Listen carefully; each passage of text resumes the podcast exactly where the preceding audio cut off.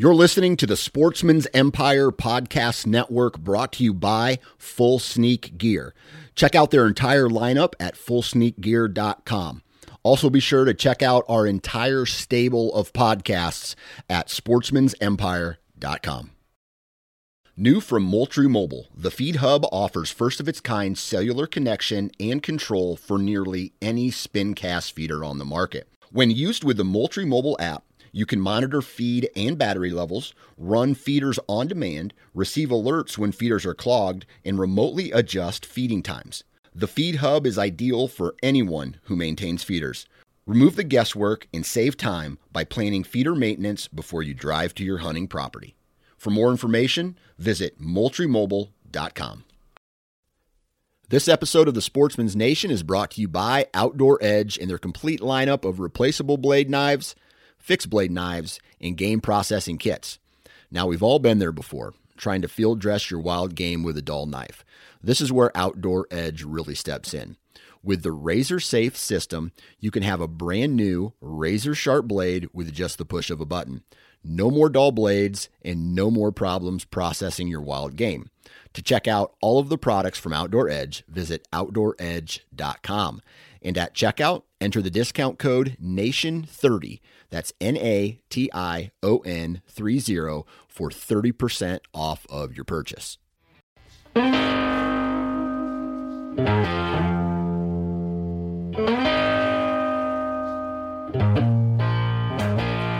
What's up, everybody? Welcome back to the Hunting Gear Podcast. I'm your host, Dan Johnson, and we have a really good gear focused BS session today with a run and gun whitetail hunter out of New Jersey. His name is Greg Litzinger, and uh, he's he. I would say he's known for uh, like heavy scouting, run and gun, whitetail hunting in some pretty high pressure crazy type uh, terrain on the East Coast. And as we all know, the closer you get to the Atlantic Ocean, the more hunters there are, meaning pressured deer. So it's really important to.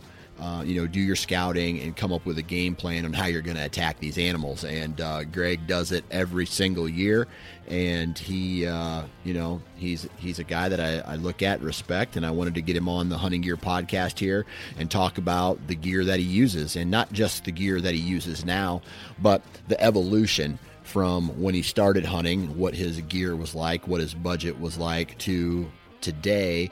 Um, just for an example, you know, he talks about uh, how he used to hunt from the ground, and then he got a tree stand and then he got a lock on lone wolf system and now he runs a saddle. And and uh, just the evolution in products uh, everything from boots and clothing uh, and you know uh, arrows and broadheads and bows to uh, you know what he's shooting today. So it's a, it's a really good bs conversation. We have some fun in this episode and it's always it's always cool uh, on two parts here it's always cool to look back at the gear that we used to use and laugh at it a little bit, and at the same time, see how others hunt and the gear that they feel confident in. And like uh, both myself and Greg say in this episode, it is about confidence. If you're confident in your equipment and you're not thinking about it at the moment of truth, then uh, it's a truly a good piece of equipment for you. So, uh, really good episode on, uh, I must say, on this. But before we get into the episode, we're going to do a little commercial slot here. Uh, first uh, commercial goes to the average conservationist. Now, the average conservationist not only is a podcast here on the Sportsman's Nation, but it is a apparel company that donates 10% of its earnings to a conservation effort. Uh, in some way, shape, or form. I think they, in the past, they've donated to the National Deer Association and some other local um, uh, conservation orgs up uh, in Michigan where Marcus, the owner, lives. And uh, not, you know, you say conservation, and sometimes you think not cool, but it's really cool. Their apparel line is badass, man. They have some really cool logo tees, some really good hats, uh, hoodies. I'm a huge fan of their camo hoodie. Um, they have an average conservationist hat. There's a big patch on the front that says the average conservationist. Huge fan of that hat. That's my number one That's my uh, go out to dinner with the wife hat. I'll say that. And um, what I will say is you need to go to the average conservationist, the average conservationist.com. Check out their lineup. Like I, like I said, man, really high quality clothes. It's and the cool thing about their t-shirts, it's the dad bod make you look good t-shirt. So it's tight. You know, it's not. I'm not gonna say tight, but it, it's form fitting in the chest and arms, and it's loose around the gut, so it makes you look good, and they're soft. So uh, I like uh, I like that fact as well. And uh, while you're there, why don't you use a discount code? And if I can find it here, it is NFC10 NFC one zero, and that's going to get you 10% off of your purchase. So, uh, not only does it look good, but know that when you buy a hat or a hoodie or a shirt uh, from the average conservationist, you're also, you know, 10% of that is going back to conservation. So, in a way, you're kind of donating to conservation yourself. So, theaverageconservationist.com. And, you know, it's funny that we're talking about this next brand, Lone Wolf uh, portable tree stands, because we talk, me and Greg both talk about how, though that product specifically in this episode was was really groundbreaking for us. It allowed us to change how we hunted. Right, it allowed us to be mobile hunters, and uh, you know he talks about the assault and four sticks. My favorite tree stand in the world is the assault and four sticks, and uh, that gets me anywhere I want to go. Crooked trees, trees with a lot of branches. Um, short, you can get as high as you want or as low as you want, and uh, and really you can customize it to the tree that you need to be in. Not not a close enough tree but the right tree. And sometimes five yards can make a difference in the in the woods right? So um, go you know go go to the internet and type in lone wolf portable tree stands man and uh, take a look at the assault take a look at the alpha. That's a little bit bigger platform. I use the alphas um, what do I do? What do I use the alphas for? I use those more of a permanent set. So at the beginning of the season, I'll set the bigger platform alphas up in uh, historically good rut spots like uh, a, a, staging area between a bedding area and a, and a egg field, uh, uh a staging area. Uh, I, I use them on some big uh, travel corridors, some big pinch points, eh, stuff that you know if I if I can't get a buck pinned down or located, I go to my rut spots and kind of start from scratch. So those rut spots are alphas, and the assault and four sticks are my running gun setup. So uh, yeah, Lone Wolf, man. Go check them out. And I got a discount code here for you th- as well. So at checkout, enter the discount code 9 9FC21. 9FC21. And that's going to save you $50 off all purchases over 200 bucks. That's a really good. That is a really good deal, and uh, that's shipped directly to your door. Uh, and it's a badass American-made company. So uh, Lone Wolf uh, uh, portable tree stands, and that's it. Let's get into today's we'll call it a gear bs session with greg litzinger all right, on the phone with me today, all the way from the East Coast, Greg Litzinger. Greg, what's up, man? What's happening? Oh, you know, just another dreary day in Iowa. I, uh, I, I feel like we haven't had a lot of sun this spring, and it's been cold as shit here in Iowa, and I don't like it. I'm ready to get out and start putting trail cameras up and all that stuff. It's been, it's cold today. Yesterday was really cold. It's sunny out, windy, but it's it's definitely cold here in Jersey too. Like I left the house in shorts this morning. That was a terrible idea. um, you know, it's like that 2 a.m. wake up call. Like, ah, oh, I'm not paying attention. Step outside. It's like, oh, that's cold. Get some of that. That'll wake you up real fast. Yeah, absolutely. Um, let's kind of let's kind of uh, backpedal a second, and I want to ask you, how was your uh, 2020 season? Pretty good. Um, shot three deer, two bucks, and a doe. Um, I lost a really big deer, which was, I mean, bound to happen sooner or later. I think I made it, I don't know, 10 years before losing a deer. So yeah, I guess I was due, I guess, if you will. But fantastic season as far as, you know, killing and seeing yeah. and having a good time, making it fun again, I guess. I hate saying that word, killing's not fun, but it was more enjoyable this year Yeah. than it has been for me recently. And and why do you think that is? Uh, I didn't have a lot of expectations. You know, I kind of went more, you know, as my buddy Clinton says, like freestyle, freelance hunting. I had like certain areas, but I, I was pretty much just hunting to hunt, hunting, you know, fresh sign, just enjoying uh, the moment, I guess, if you will. Yeah. Yeah. I'll tell you what, man. Uh, do you run a lot of trail cameras? I do. Um, I always been getting into it more just Yeah. because of family, you know. Uh, but yeah, this year I had probably about twelve out, I guess, off and on. Yeah. Ne- never consistent. You know, I usually I'll leave them out for a long length of time. Last year was the first year I actually was checking them a little bit more. Yeah. Uh, and that was kind of interesting. Yeah. Added a new uh, method of hunting, I guess, because some areas definitely were off this year. So I'm kind of glad I didn't waste any time there. The cameras were like, yeah, this place is beat. Yeah. So that was nice. So I'm not, you know, wasting precious time, you know, hunting an area where there's not a mature deer that I like to shoot.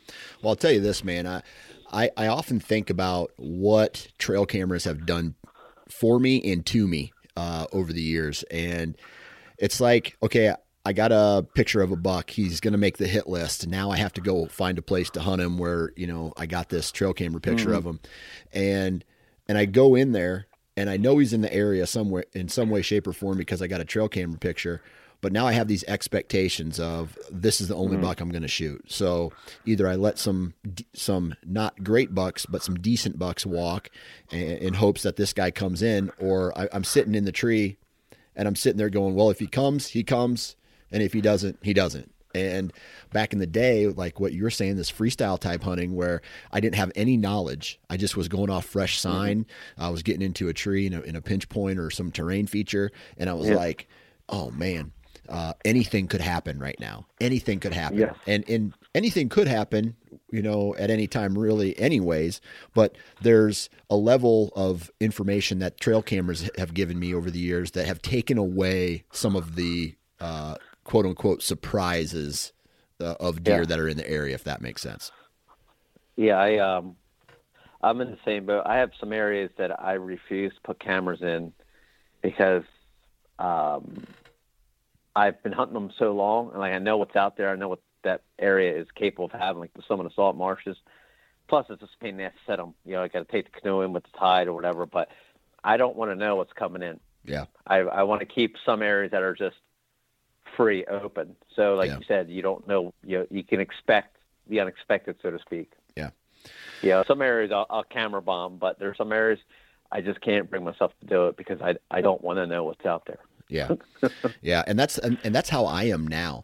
I am doing this cast a wide net type. I I, I heard this uh, method uh, or this uh, approach described by Bill Winke as casting a large net, and then when you get a, a big uh, big buck or a mature buck or a hitless buck on camera, you bring your your uh, trail cameras into that area more trail cameras into the area to really hopefully refine a deer's movement and like I do that, but then I'm I almost feel disappointed when he doesn't show up or I can't figure him Yeah. out, and, and and that that deer could be anywhere, right? We we don't have a, a camera on every tree, so um, I don't know. I, I like trail cameras, but at the same time, they take away they take away something, and I'm not quite sure Yeah. what that is yet.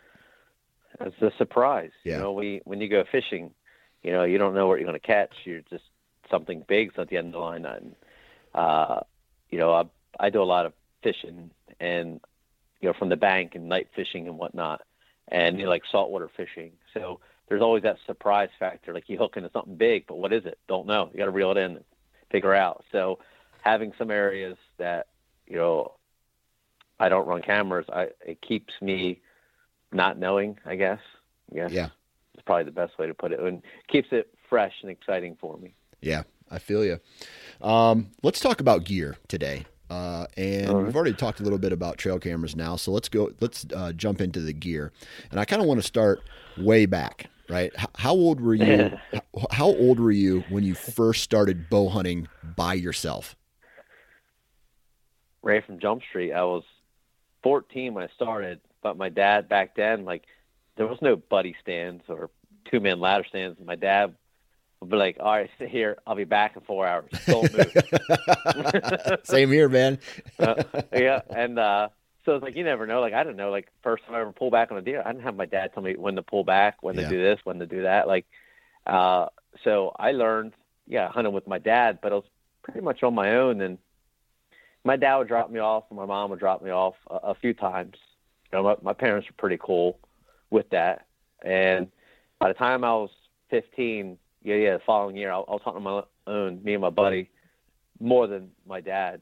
Yeah. Uh, we'd still hunt with my dad, but you want to hunt with your buddy. It's way cooler, you know, Yeah. because maybe I just wanted to do things on my own, or I just wanted to hunt my own particular way. Like my dad was, he's great at sitting and waiting, but when you're a kid, you can't sit and wait. Like I want to Yeah. move around. Yeah. So me and my dad, we butt heads a lot because he's like, sit still, or like, I, I was watching you, you can't stop moving. I'm like, yeah, man, I'm 15 or 14. Like I can't sit still. It's not in the car. I just drank a Mountain Dew. Of course, I'm not sitting still. Yeah, exactly.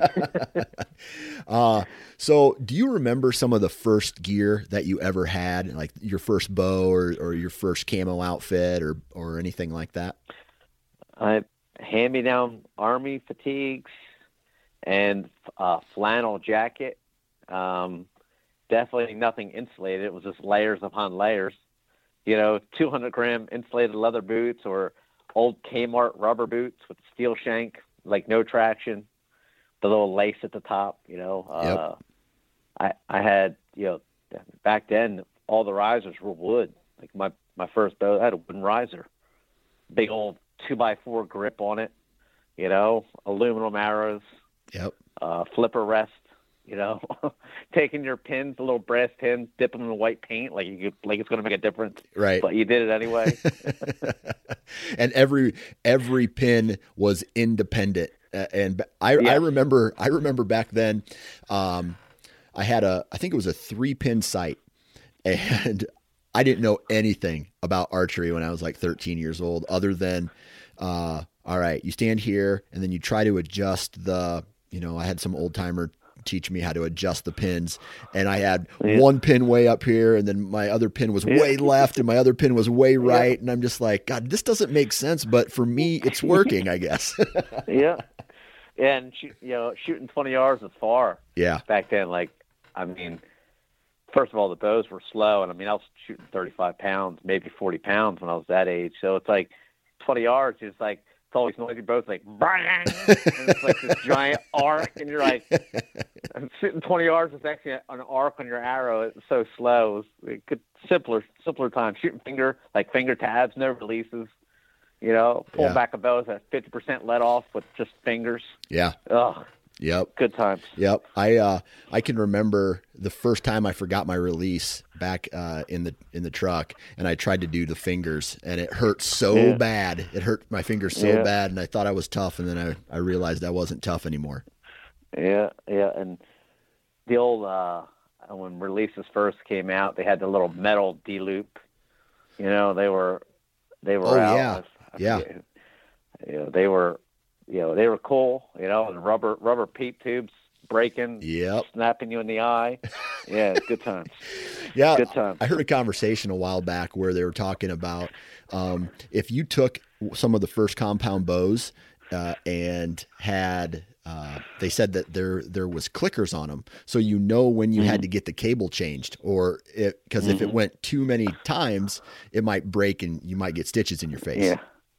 Yeah, yeah. The teardrop cables, you know, it's like, oh, I got to change the drawing. Just put a longer teardrop or a longer string on it. Just mess the whole timing up on the bow.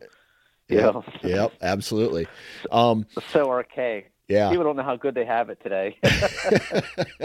and and I, I mentioned this in another podcast. Even if you go two or three years these days, and you shoot a, you shoot your bow, and you're like, "Oh man, I love my bow. I love my bow." And then you grab the new flagship model from whatever brand, and you shoot it compared to whatever bow you had four years ago. You're just like, "Holy smokes, man!" It's, Yeah. it's still even in that And- short of time, it's day and night difference. yeah, I I never I used to compete archery, and my coach at the time had you know, the the flagship Hoyt, and I was like it's just a bow. I didn't like I just I competed with a hunting bow, so I actually shot his bow one day, and I was like, wow, there really is a difference. Like the engineering that goes in, you know, behind it. I'm like, this is nice. So I was like, how much does this cost? And I was like, that's too much for me. I was like, I'll just keep my bow. Yeah. Now, uh, as you know, army fatigues, hand me down bow, all that stuff. Do you uh, aluminum arrows? Do you remember your first broadhead? Thunderheads. Thunderheads. Yep. Popular. Thunderhead 125. And actually, it's funny. I'm looking at a bow I bought when I was 16, 17. Yeah, 17. Old High Country. I still got aluminum arrows. I got uh, Thunderhead. They're, they're 125. I got feathers with a helical, and I shot like a flipper rest with shooting with a release, like a very simple, basic bow, 70 pounds. And I mean, the you look at the heavy arrow craze now. Like in high school, I shot 70 pounds, 25 14s with Thunderhead 160s. You know, it was probably like a seven, 700, 650 grain arrow. You right. know, right?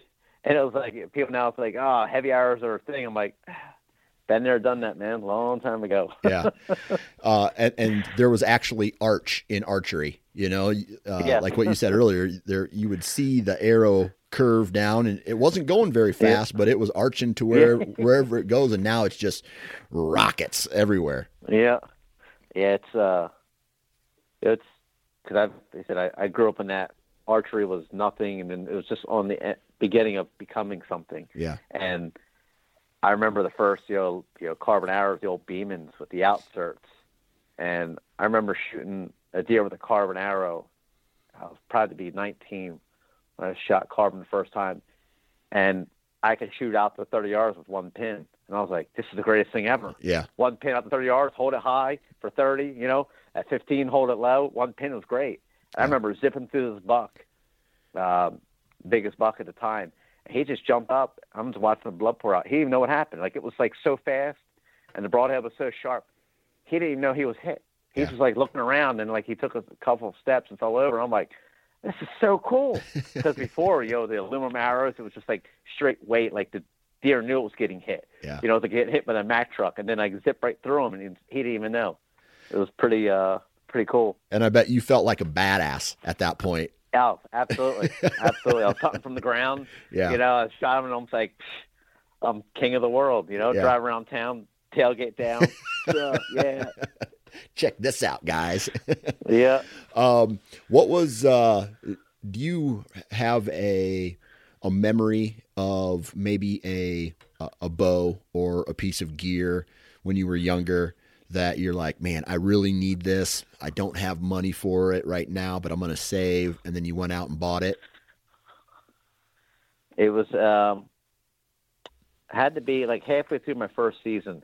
I was so small when I was 14, like I was, looked like I was like 10. And my dad had Baker tree stands, you know, bear hug, you climb up the tree and death traps basically. I was so weak and small, like I couldn't climb up the tree. So I bought a six pound hang on. Those bolt together hang on from Bass Pro Shops or Cabela's. And I bought a few screw-in steps and then I had a couple rope steps. I think my dad made them out of like two by fours or something, ropes or whatever, and made like a little Chinese finger thing, like tie on them. And I thought that was so cool because I could actually hunt in a tree. I'd have to sit there, you know, screwing the steps, you know, which sucked, and then like do these little block steps and come with other rope steps. But to be able to actually hunt from a tree with a little six pound hang on, I thought was pretty gnarly. Yeah. Um, so it, the first the first purchase was a tree stand. Yeah, that I remember purchasing for myself. Yes. Yeah. Yeah. My dad got my first bow, and that was mid season. I was like, because I was always hunting on the ground. And it's like, you know, I can't sit still, man. Yeah. so yeah. I need to get up in the air, and so I I bought that, and then that was, you know, pretty cool to be able to sit above and have deer come underneath you and stuff like that. Yeah. What did that do to you? Did it did it lead to any type of success or a new way of thinking? I, you know, we know you now as this very mobile hunter. Um, was that the start yeah. of it, or? Yeah. yeah, yeah. Like my my father, like we never hunted the same because I've always hunted public. We never. I never had access to private. Um, you know, never really until I was way older. So we always hunted the little bits of public, and we'd always hunt a different spot. So we were, I was mobile before I knew what mobile was, I guess, because every time we went out was a new spot, either by canoe or you know, or get dropped off and had the mom pick us up. But having that tree stand allowed me to get to areas, you know, or see and, and stuff like that. So I guess that would be, you know, I guess the start of it. Yeah. Yeah. All right. So this tree stand kind of led you to being a little bit more mobile. Was was that a, a climber at all? No, it was a hang on. A hang on. Okay. Uh, what, yeah. What, yeah. what were you using for six, the actual to gain elevation? Was there sticks? Like that. Yeah, screwing steps. Okay. You know, which were, were illegal illegal at the time, but I don't know. I was a kid, yeah. so I just used every time I went out, I had to do screwing steps, which is awful. Yeah. You know, go 15 feet, you got you know eight nine steps and it takes me a half hour to set a tree stand basically. Yeah. I don't... like i couldn't hunt oaks. Like yeah. i couldn't hunt oaks because i could i'd be screwing all day like getting nowhere. Like I, i've literally set up before like six feet off the ground because i got tired of screwing steps in. yeah. Well I'll, t- I'll tell you this man.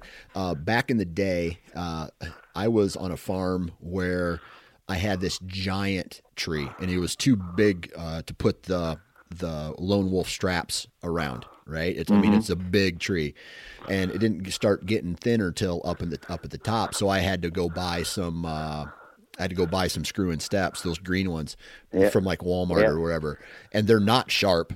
Back then, they weren't sharp, and so you're sitting there having to put all your weight into it and try to get it just to get it started but all it's doing is boring out this hole and you can't even get yeah. you can't even get past the the bark and uh, finally yeah. like you said it took me 45 minutes to get three or four steps in and I, and I was just like fuck yeah. it I'm going to try to uh, climb this tree and, and with my hang on on my back stand on a limb and just put put it up somewhere so yeah yeah it's uh and I think I think the following when I was 16, my dad bought me, you know, a Loggy Bayou climber, and that was, you know, super light.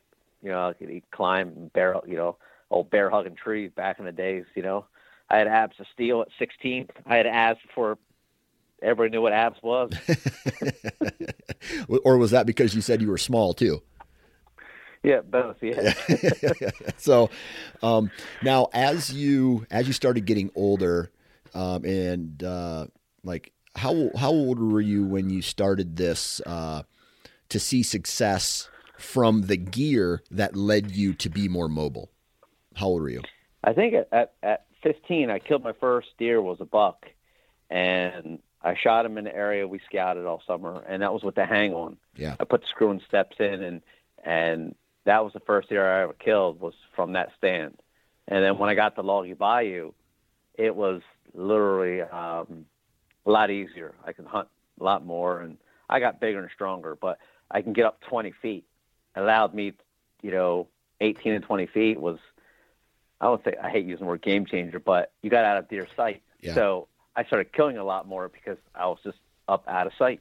You yeah. know, I wasn't 12 feet anymore. I was 20, and it's like, wow. And then probably when I got about 18, I had 30 foot of haul line, and I would a few trees like because you'd set the loggy bayou up. I'd set up like six feet off the ground. The stand be like pointing straight up because I know I'm going 30 feet. I'll just go 30 feet. You know, like so sketchy. Not using safety belt climbing, like just everything you should not be doing. Yeah. I did because we we just didn't know. You know, it wasn't what we have now. Yeah. And I mean, it was I mean, I wouldn't say it was a massacre, but I mean, there was some seasons I kill. It was all about numbers. It wasn't about bucks. I mean, kill five, six deer a year with a bow. Just because you're 30 feet up, you're not getting winded, you're not getting seen. You know. right. It was like a contest who can hunt the highest. Right. It's so sketchy. and at, at that at, and at that height, man, there I don't think scent really plays a, a big issue no. at, at all. no, definitely not. I mean, when I was hunting that high, I've hardly ever got winded. I would actually get seen because you skyline yourself so high. Deer be like, "What the fuck was out there?" you know, because you are like out of the tree line. You know, so it's like, wait a minute, hunting too high can you, you get seen instead of smelled. You know, right? So yeah. the All right. So as you start to, you know, it sounds like this this tree stand uh, allowed you to uh, get have more success just from getting higher off the Yeah. ground and, and and stuff Yeah, like that. How old were you then when you started? I guess when would you say you were the the Greg that we all know now? Like, how old were you uh, when you started doing this heavy scouting? When you were do, real mobile, and uh, roughly how old were you then? Let's see. I, it took me. I was 33, so I hunted 19 years before I killed a, a quote unquote big deer. So I struggled for 19 years to kill. You know, I killed deer, but they weren't like big deer. What you know, people say big deer. Yeah, So, so figure 30, about 30 is when I really started taking things serious. Okay. Like, uh, cause I, cause I hunt and all my friends are killing these deer and like, cause I snowboard, I did all these, like I had a lot of other things. I fished, I snowboarded, I turkey hunted, you know, all these things. So about 30, I started taking some things seriously and it's like, I want to kill a big deer. Yeah. Like I'm tired of killing a year and a half, two and a half year olds. Like I want to kill a three and a half, you Yeah. know, four and a half. And that's when just reading uh, the the internet, the forums, archery talk back in the day, you know, was phenomenal. I learned a lot. You know, Eberhart's books, Greg Miller's books, the old Myles Keller, you know, the old Moon Guide, yep, stuff like that. Moonstruck, I think it was. yep, And I would just immerse myself in that and just spend every chance I get in the woods yeah, you know, and that's that's when you know I guess the the bow hunting theme was born, probably yeah. thirty. So around around that time when you when you said to yourself, "Hey man, I want to I want to go after mature bucks," it's going to take. You knew it was going to take a different uh, mentality and a different approach to Yeah. it. As you uh, made that change, did you make any investments in your gear to upgrade or drop some coin on you know a new bow or a new tree stand or a new camo or anything like that? Lone Wolf Climber was the first. So like I said the Loggy Bayou was noisy, and I remember I was probably 25, 24 maybe, when I used. Probably actually probably 21. I used a, a original Lone Wolf Climber with this guy in a club, and I'm like, this thing is silent, two piece. You're not bear hugging a tree Yeah, and I, you know, back then I didn't have a lot of money. It, it took me like two years to save up to get the climber, and then that was like the, all right, this is quiet. I like this. I can literally climb up and see deer, and they don't move. And then I wanted to transition into hunting. Um, they said closer to bedding areas, and the climber's still kind of noisy. And that's when I bought the Lone Wolf Hang On and Sticks. I was 24, I think, when I got Yeah. them. 25, the the Hang On, and that was the biggest uh, boost for me as far as being able to learn how to set up or get in trees I never could hunt it before because I always had climbers. yeah, So, you know, 25, 26, the the Hang On came into play yeah, and then all that kind of like wrapped up into one where I'm like, all right, you know, and I spent a, a, good time learning how to use it properly. yeah. I have I have no facts uh, or any type of statistics to back this comment up, so take it with a grain of salt. But I would say, I mean, all every big buck killer that I knew back in the day when I was younger, early twenties, late teens, was using a lone wolf hang on and sticks. And these guys Yeah. were slaying giants every mm. single year. So I said to myself, "Hey man, I got to try to have get one of these someday." And Yeah. so w- when I say that, I, I, I bet you that lone that that original lone wolf is probably the that sticks and the hang-ons are probably led to the demise of some of the biggest deer like n- Yeah. nobody's ever heard of. Absolutely, that I, I I completely agree with that because, like I said, a bow, I mean, isn't going to make you a killer necessarily, but being able to set up quietly and because, I mean, my my Loggy Bayou, I mean, to this day, there's three deer from hunting at Loggy Bayou that the stand creaked that they were ten yards, and you go to shift and stand creaks and the buck runs Yep. three bucks to this day that I wouldn't say haunt me, but I still think about those deer. And it's like, fuck. And if I would have had the even just the climber, lone climber, those three deer, I would have killed my first big deer at 19 years old, Yeah. 20 years old, like a like a mega giant. You know, the, the, I I don't even have a deer in the wall that's that big now. This giant 10 pointer, and I had him in range, you know, three or four times, and the stand, you know, stand got me. Yep. You know, the Loggy Bayou just got me, and it's like, fuck, it sucks.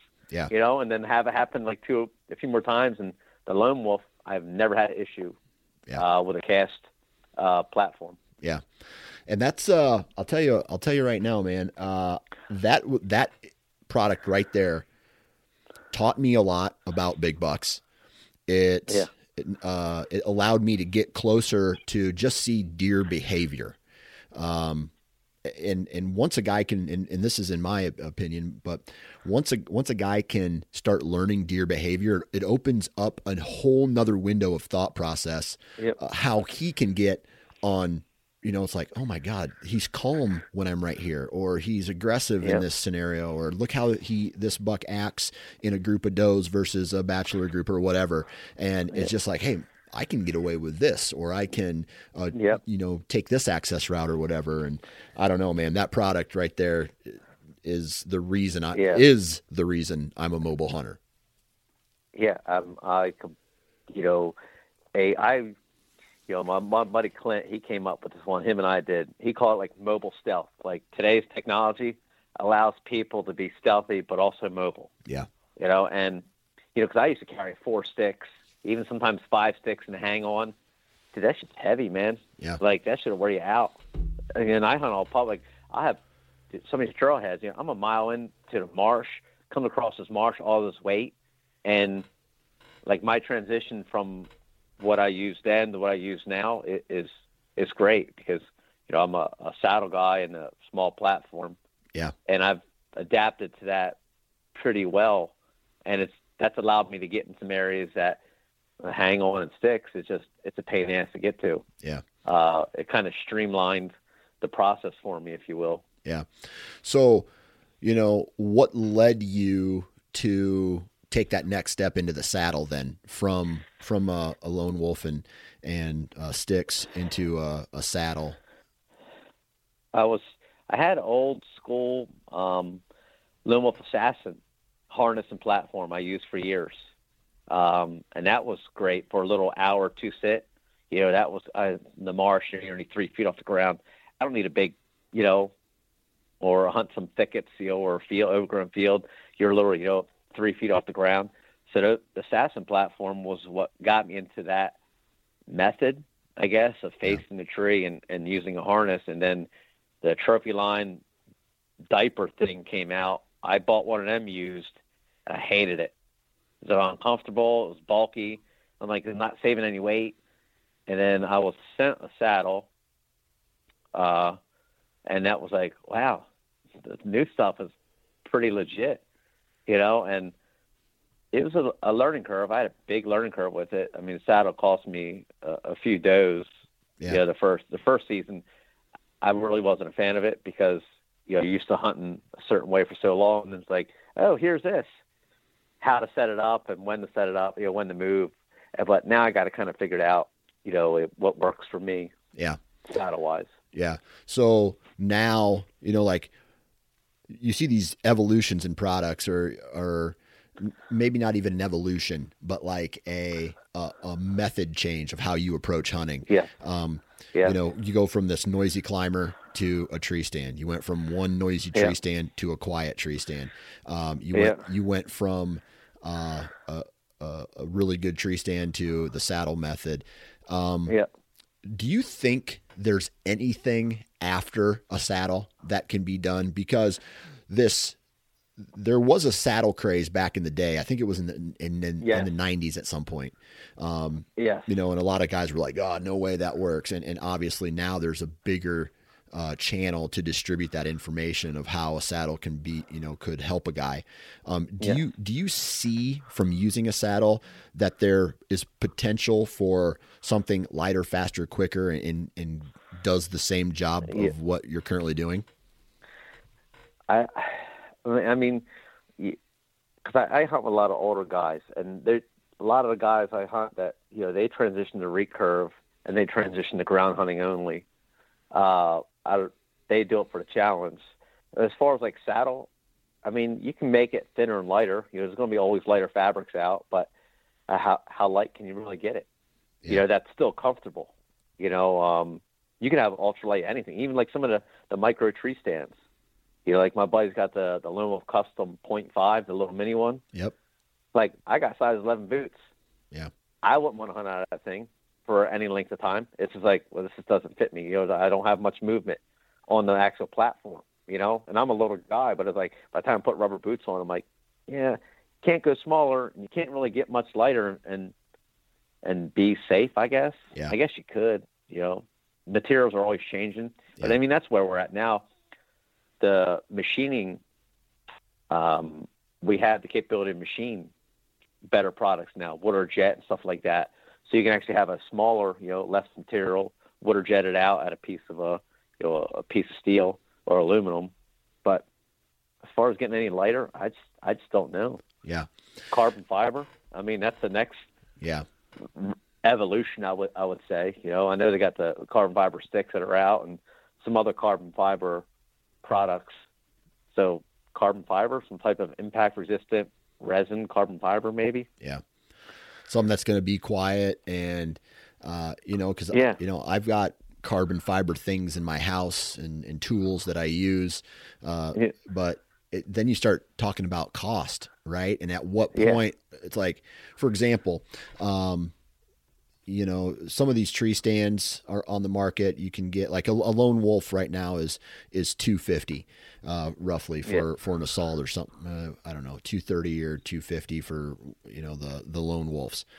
But Yeah. then like the beast, the beast stand is way more expensive than that, and Mhm. that's expensive. So there's got to be a point from a business standpoint where it's like, Jesus, man, a seven hundred or eight hundred dollar tree stand. There's no way I would do it unless, right? Unless it's Yeah. so functional that it's a no brainer to to use the Yeah. the style that a, Well- a run and gun guy well- would use it. Yeah, I I look at it from um like the diehards. You know, the diehards like I, I mean I got my Lone Wolf hang on damn near two decades. Yeah. I'll never get rid of it. Yep. It's still going to stay here. I'll probably hardly ever use it or rarely use it, but it's an investment. I've had it for 20 years. It's the only you know outside of my old bow I got looking at. You know, I could still use it. 20 years from now, that stand could still work. Yeah. So it's an investment. You buy it one and done.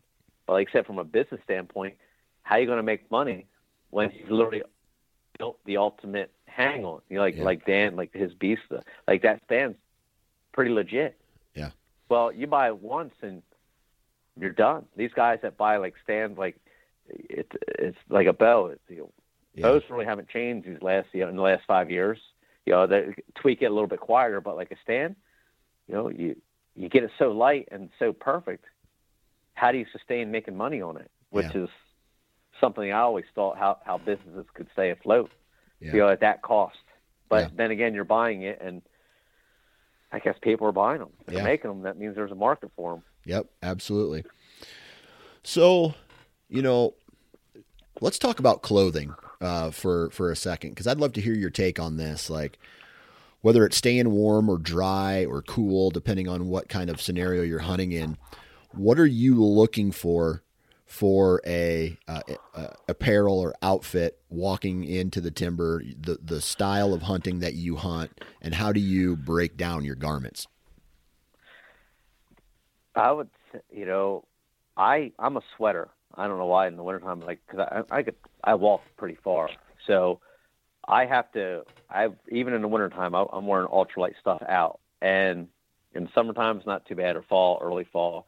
But as the season progresses, it gets harder and harder for me because I'm packing so much, you know, on like I'm zip, you know, or compression strapping so many clothings onto my backpack, it's becoming a little bit bulky, a little bit cumbersome, because I, I streamlined down to a backpack and the saddle, but now I got all this extra gear on it.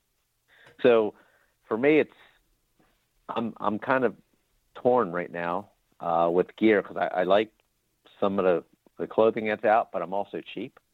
Yeah. So I wish somebody would make like a, a functional one piece coverall, windproof, quiet, everything you want. That way I can just roll it up, carry it underneath my arm or something and, and be ready be ready to go. That's what Sitka First Lite coveralls, man, the warmest thing out there. yeah. Well, I, I, tell you this, man, it's almost like um, have you ever hunted out of uh, what are those heater bodysuits? I I I borrow my buddy's IWOM, which is basically the same thing. Yeah. Um, when I hunted out of tree stand, but in the saddle, those things don't aren't the best. Right. You you kind of lose a little bit of mobility because they're kind of bulky. Yeah. So that's I would love that his Iowa. He's got the Predator Fall Gray IWOM. I mean, in the late season, December. I mean, that thing looks great up in the tree. Yeah. so a great camo pattern, and he's always warm. And it's like, man, I really wish I can have one of those things. Yeah. Because I hate being cold. Cold's being cold's the worst. It is. Yeah, I'd rather sweat to death than being cold. When you're freezing, it makes for a three hour sit seems like it's an eternity. Yeah. yep. I feel you, man.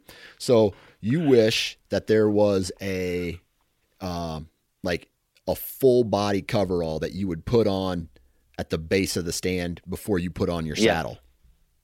Yep. You know, old old school coverall. You know, because I use them for work. I mean, sometimes I got to work outside at work.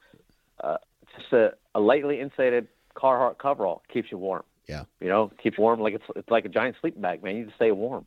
Yeah. But if they can make it thin, quiet, and like for the bow hunter, that'd be fantastic. Yeah. Yeah, like someone like if Sitka designed the coverall or First Lite, people that got like all the smarts, all the brains, designers, make it slim and trim, they could sell, man. Yeah. They could sell a, a ton because I've tried Sitka gear stuff on. It's nice, but I can't spend that type of money for bibs and a jacket. Yeah. I just can't do it. Or like even like some of the First place stuff, like two hundred fifty, three dollars for a pair of pants. Ugh, I can't do it. Yeah. Just can't do it because I tear my clothing up. I mean, all my gear gets just destroyed. Yeah. I mean, I might get three or four years out of it, and I'm like, I had to buy nine hundred dollars worth of gear every couple of years. I'd probably go insane. Yeah. Well, and there's like I've I've found this out in the last couple of years. There are other products out there that do the same exact thing, and they're not. Uh, I guess you would say hunting specific, right? They don't have a camo pattern. Like this year, yeah. my entire season was done in solid colors. I did. I had a brown sweater from LL Bean. I had some. Mm-hmm. Uh, uh, basically, they were Donnie, Dickie Donnie t- Vincent style. Yeah, and uh, and and I I everything was exactly the same. I shot my deer from the ground uh, this year. Uh, I, I, had a lot of encounters, you know, while I was in my tree stand and and all this stuff, man. I'm mm-hmm. telling you right now, I, I don't think that camo is as important. I, even my mule deer hunts out west, I don't think mm-hmm. camo is as important as people think it is. No, I mean you look at, I mean deer. Deer aren't camo; they're just yeah. brown. Yeah you know, ducks. I mean, they're they that lightly heat to them, and uh, I mean, look at natural camo. Yep. You know, like I hunt with some guy. I, I know some guys that hunt, and if they're not moving in the woods wearing that stuff, you can't see them. They just disappear. They blend into nothing. Yeah. They're like, or your eyes just don't pick up on it. It's like that person. You know, and they're only 34 yards away. It's like, you know, and then you see him like move his hand. You're like, oh, there he is. You know, because it looks out of place, but then you're like, wait a minute, there's nothing there. Yeah. And then they see a hand move, like, oh shit, there's somebody over there. Yeah. what's your uh, what's your go to boot for early season and then maybe cold weather?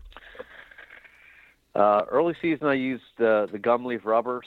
Those things are crazy comfortable.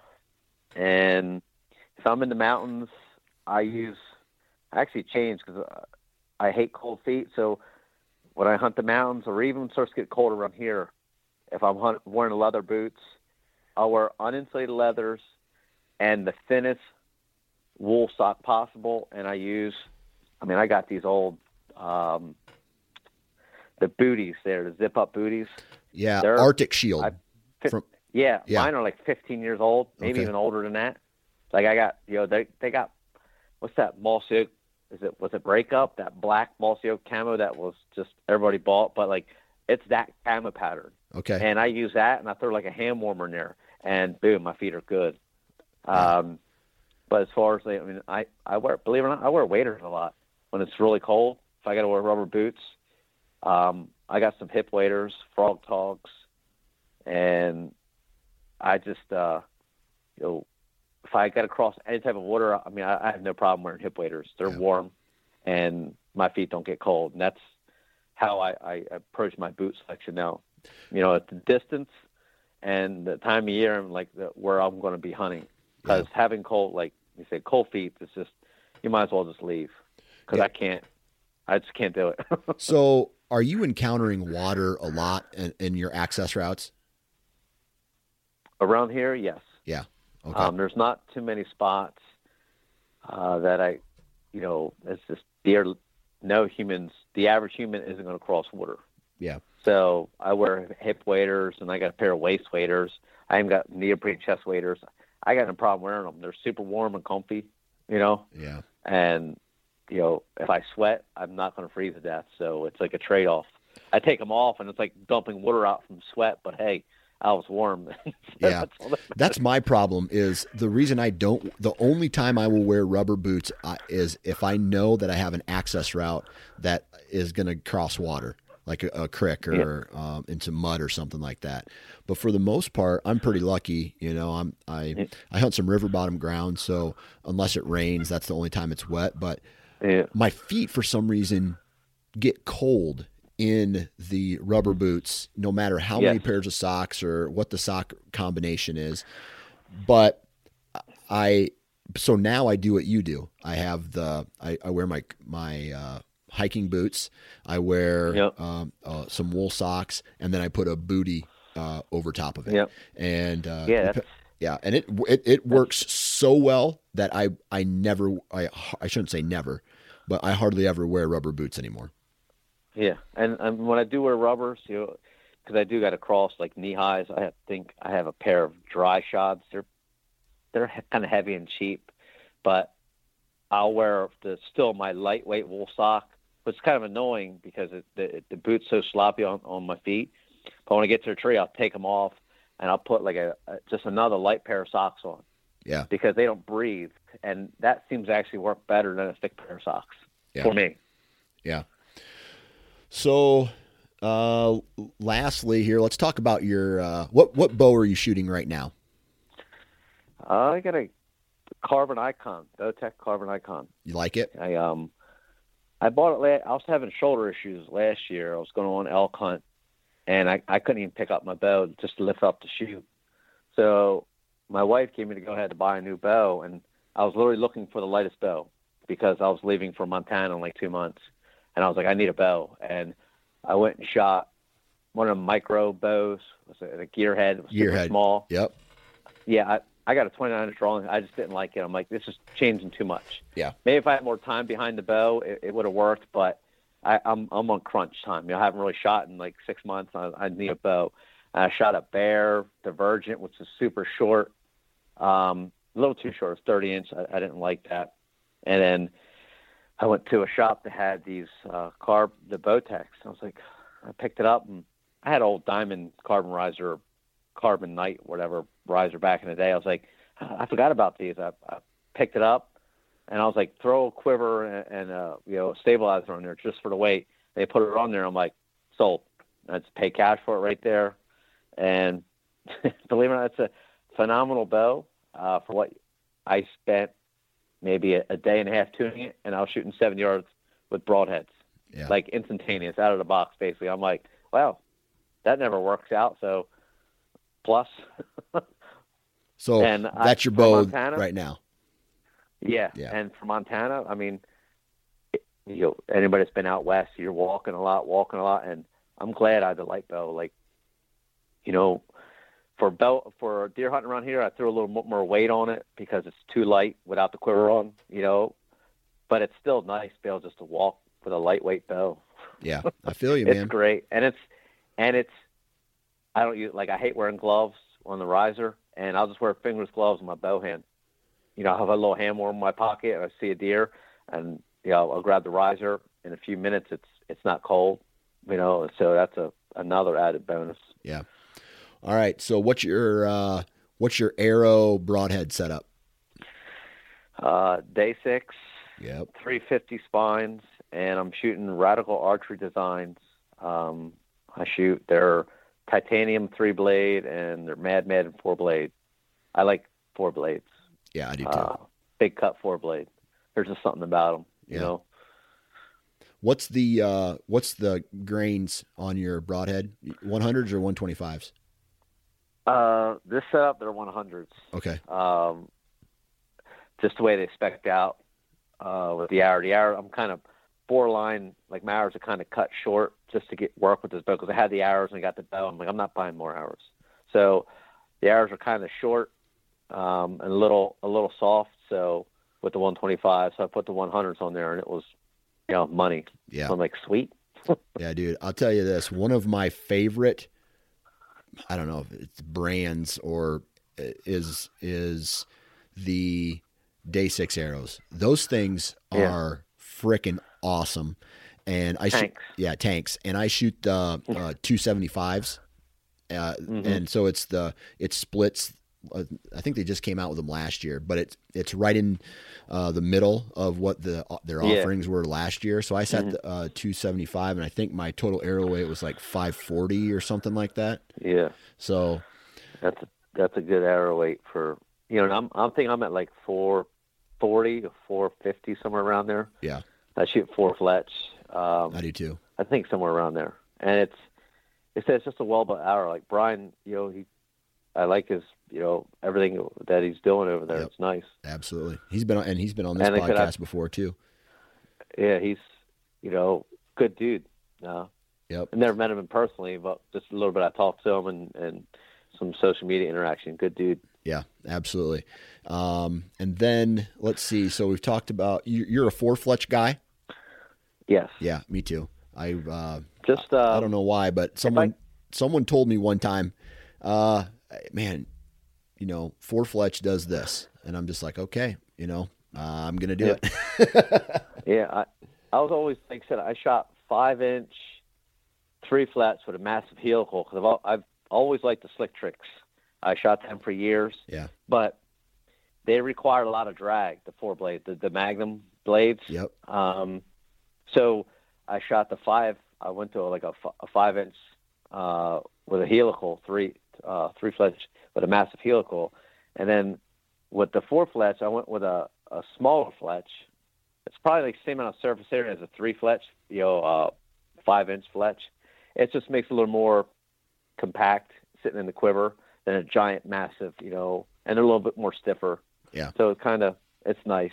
Yeah. You know, I shot four flets competing. I shot really stiff arrow, 3D arrows, so I would I ran a four flets just for extra drag. So like my my fletching jig was already set up for him. I'm like I'm gonna I'm gonna try this straight four fletch, and it was like right out of the box. The four blade were just grouping better than the the three fletch helical. I was like, up, sold. Yeah.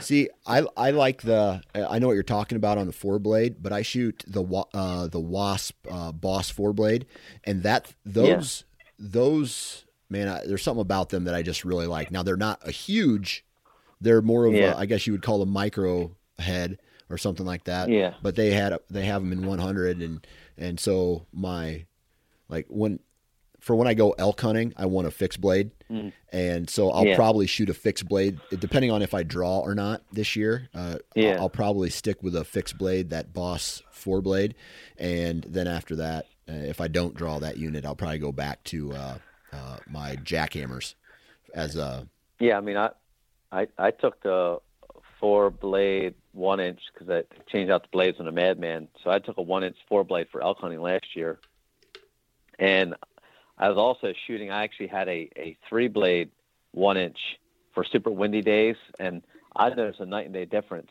I mean, you got the biggest cut in the world, broadhead. If you can't actually hit what you're aiming at, it's pointless. It's useless. Yeah. So I was comfortable with shooting a one inch three blade. I mean, I was shooting. I mean, not to toot my own horn, but I was shooting at 70 yards. I mean, five inch groups with broadheads wow. before I went to Montana with those three blades. Four blades was a little bit bigger because you're planing a little bit more, but I'm like, dude, these things are just insane. Yeah. It's like I kind of, you know, and I hunt the salt marsh a lot, and I got in the ground hunting in the salt marsh, and I actually had two of those arrows in my quiver because it's always windy, and the wind drift with that three blade was minimal at best. at distance. You know, at 50 yards, I'd have no problem pulling that one inch three blade out and letting it rip. Yeah. Because I know I'm going to hit and I know I'm going to hit that pie plate. So it doesn't matter how many cuts you have. It's in the lungs that deer's going to die. Yeah. That's a fact, man. That's a fact. Throughout the years, has there um, been a product that you that you have in your bag and that you've kept in your bag throughout the years or a product on your bow or whatever that is just hey man i, I feel very confident with this product and i'm going to continue to use it uh, f- f- until something better comes along. You know um, i've been shooting the same release for a few years now.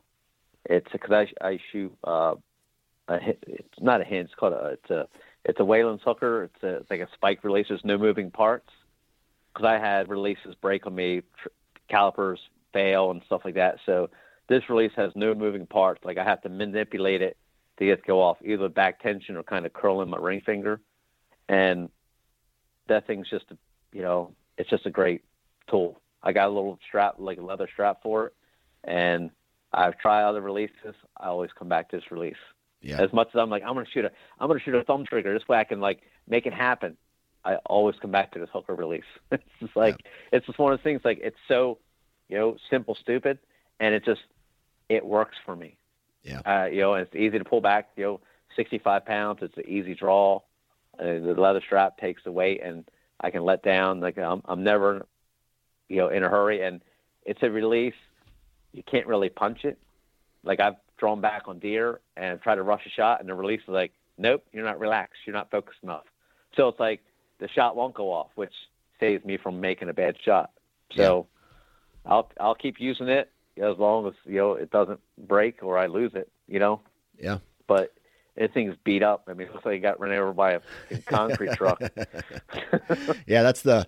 I, I, got a couple products like that. I think on on one episode I talk about a grunt tube that I, I had for so, several years and I lost it and I was pissed because nothing sounded like it. Um, yeah. Ripcord, there it is ripcord arrow rests. Yeah. For some reason, man, I just love that thing, and I, I, I don't know, man. I there's a lot of really good uh, products out there, but for some reason, I've just been kind of loving ripcord. Yeah, it's. I mean, I mean, looking at my bow now, I've had the same five pin sight. When I worked at Cabela's, I got it at the like the bargain bin, and that thing's been on every bow I think I've had. I, I mean, I've won tournaments with it. It's nothing fancy. It's just a small pin. The pins are bright. The light always lights up, and it's like I'll just keep using it. Yeah. I mean, I've got a Black Gold sight sitting on here. I got a, a two spot hog sitting on my bench, and I have a, I think it's a Glow or Covert or whatever. You know, what's it's basically a Glow knockoff or a Glow cousin. Yeah. It's a forty dollar sight at best, maybe maybe fifty. Yeah. And it's just works. Awesome. You know, it's like keep it simple. That's a fact, man. Confidence, confidence is key when you're equipment. Yeah. You know, if you're second guessing it, it, it, it you know, I mean, I tried single pin sliders, and I always go back to a fixed pin. Yeah. And it's just, you know, especially for whitetail. I mean, I took it elk hunting, seven yards. I'm like, I'm not going to shoot elk 80 yards. I mean, I probably could, but that's a that's a hike, man. Shooting 80 yards at an animal. I don't know if I want to do that. Yeah. I feel you, man. Uh, I'm uh, I'm the same way, man. Confidence in the equipment, and if it uh, until it fails me or I find something that just blows my mind, uh, I I typically keep using it. So uh, yeah. Well, I tell you what, man. Uh, thanks for taking time out of your day to hop on and, and BS about gear yeah, with me. Fun. And good luck this upcoming season, man. Yeah, you too, man.